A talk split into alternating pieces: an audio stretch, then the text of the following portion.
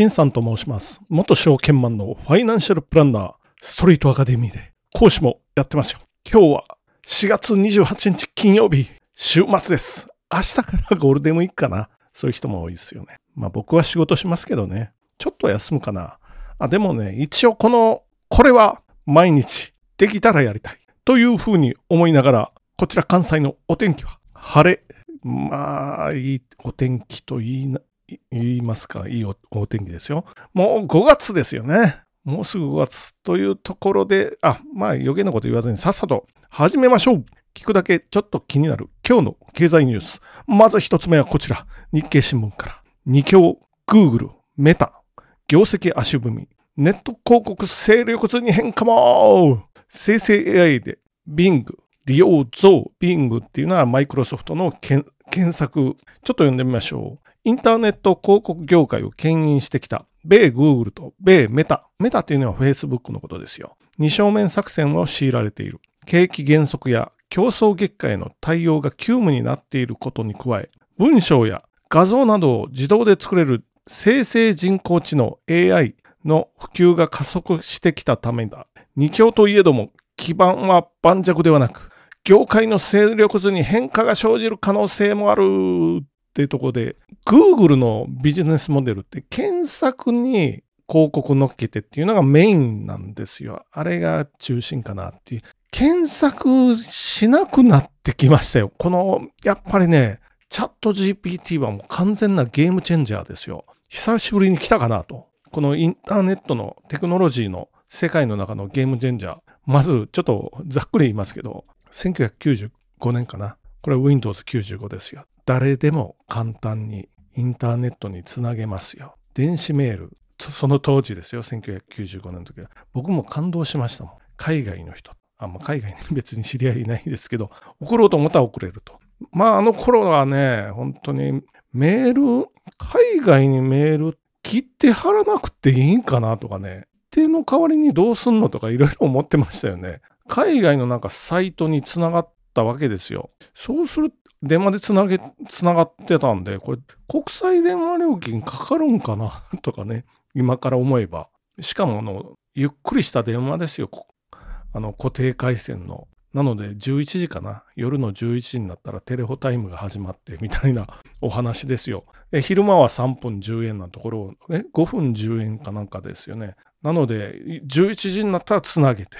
ちょっと5分10円なんでちょっと安くなると。でも1時間つないでたら120円ですから、ちょっとつないで、まあ何個かね、掲示板みたいなのもつないで、つないで5分経つ前に一旦切って、いろんな掲示板をこう上から下まで読んで、あ、サッカー好きだったんで、サッカーカフェとかやってたっていうか見てた、ロムってたっていうのをいくつか見て、で、そうするともう30分1時間が経つわけですよ。で、またつなげてっていうのが95年のお話。それから2000 2、3年かな。ちょっと容量が大きくなって、回線容量ね。自分の場合は2002年とか3年ぐらいに光をもうやりだしたんで、そっからつなぎっぱなしですよ。で、おそらくそのぐらいの時期にソフトバンクも ADSL とかやりだしたんで、まあちょっと重たいものも見たり送ったりできますよっていうのが、成田さんがそのぐらい、回線容量が大きくなってきた。で、その次が、まあ2007年、8年ですよね。これは何かっていうと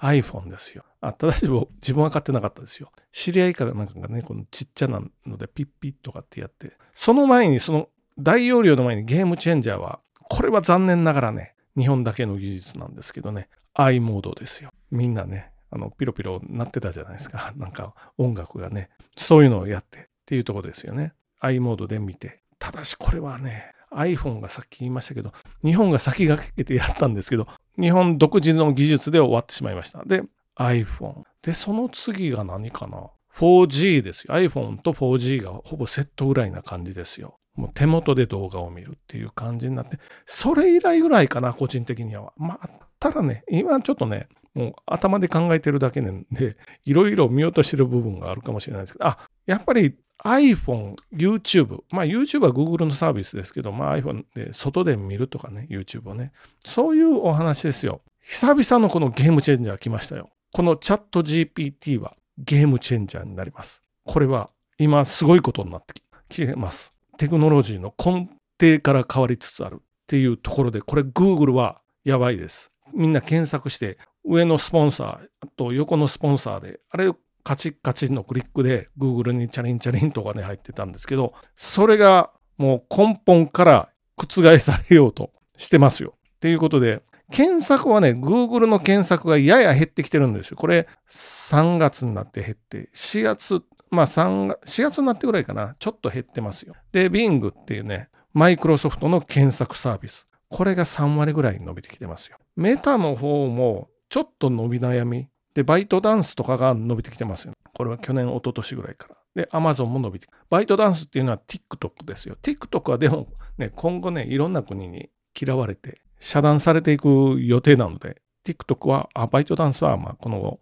今後、西側の世界では伸びないと言われてます。これは Google はおそらくかなり出遅れた可能性があるということで、この勢力図が塗り替わると。で、マイクロソフトもこの、この10年ぐらい、10年から15年、まあ10年ぐらいかな、スマホ戦略失敗して、ちょっと低迷が続いてたんで、ここで一気に巻き返しになるかっていうところですよね。ちょっと長くなってましたけど、同じようなニュース。で、スター軍団は元 Google、オープン AI に才能集結、チャット GPT 開発権限っていうことで、これも日経新聞から。ちょっと読んでみましょう。日経新聞のちょっと長めの記事、米新興のオープン AI が開発した生成人工知能、チャット GPT が世界を揺らしてる。さっきも言ったように揺らしてるんですよ。これは僕も使ってるんで、すごいですよ。AI 研究の先頭を走る米 Google に対抗するために集められたスター軍団では、実は Google 出身の研究者が中心的役割を担う。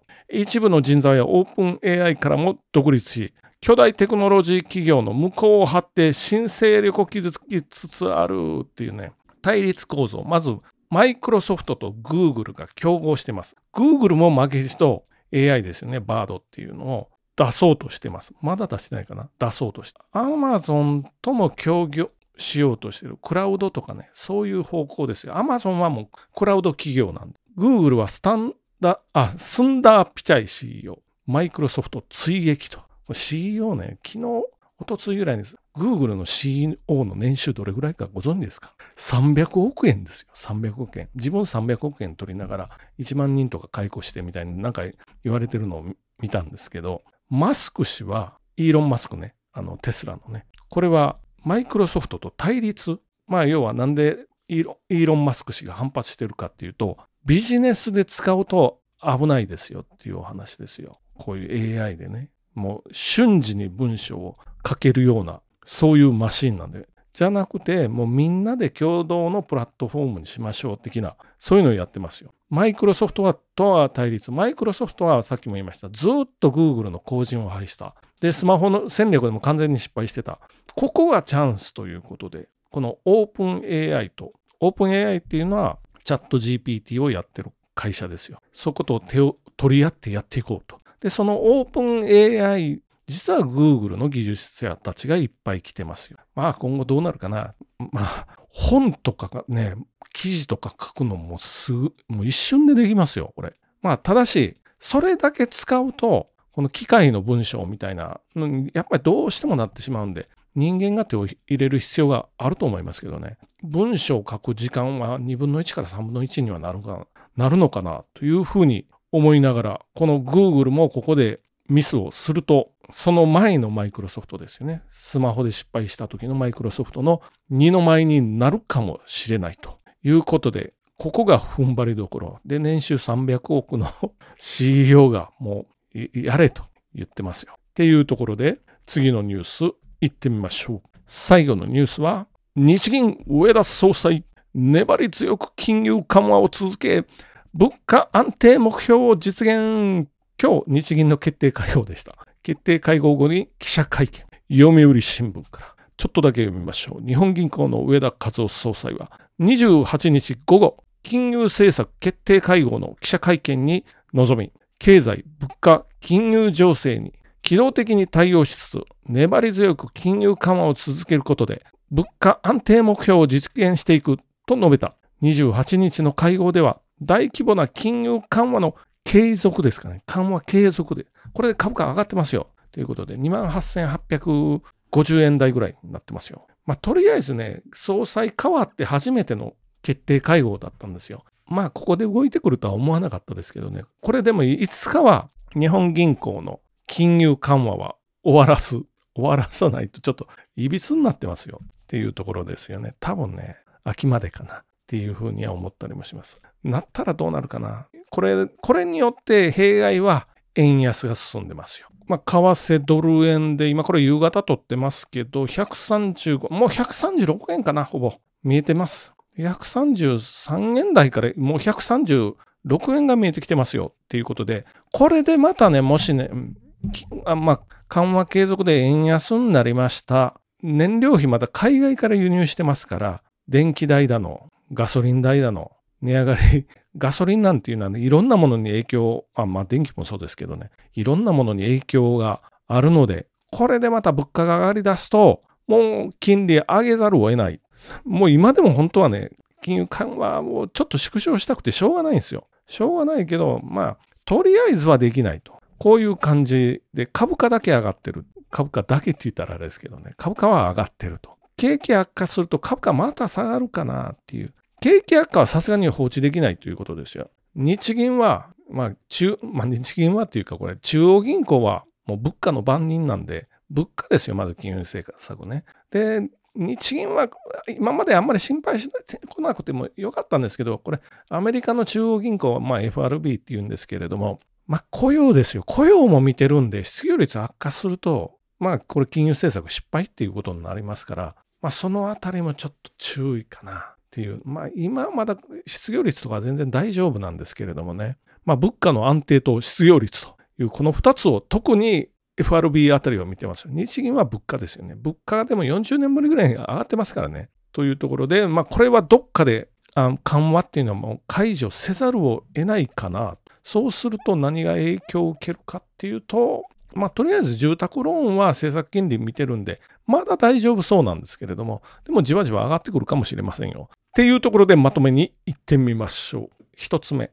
Google とメタ、メタ社、Facebook、広告がちょっと右肩下がりになってきました。で、二つ目、関連するニュースですよ。チャット GPT と、それを活かしたマイクロソフトの Bing っていうあの検索サイト。それの勢力図が塗り替わろうとしてる。どっちが最初でしたっけ？っていうお話。で、最後、日銀の決定会合がありまして、まあ、現状維持なんですけど、年内のどっかでおそらく変わらないといけないかな。というふうに思いながら今日も終わっていきましょう。じゃあ、皆さん、よう、良いゴールデンウィークありがとうございました。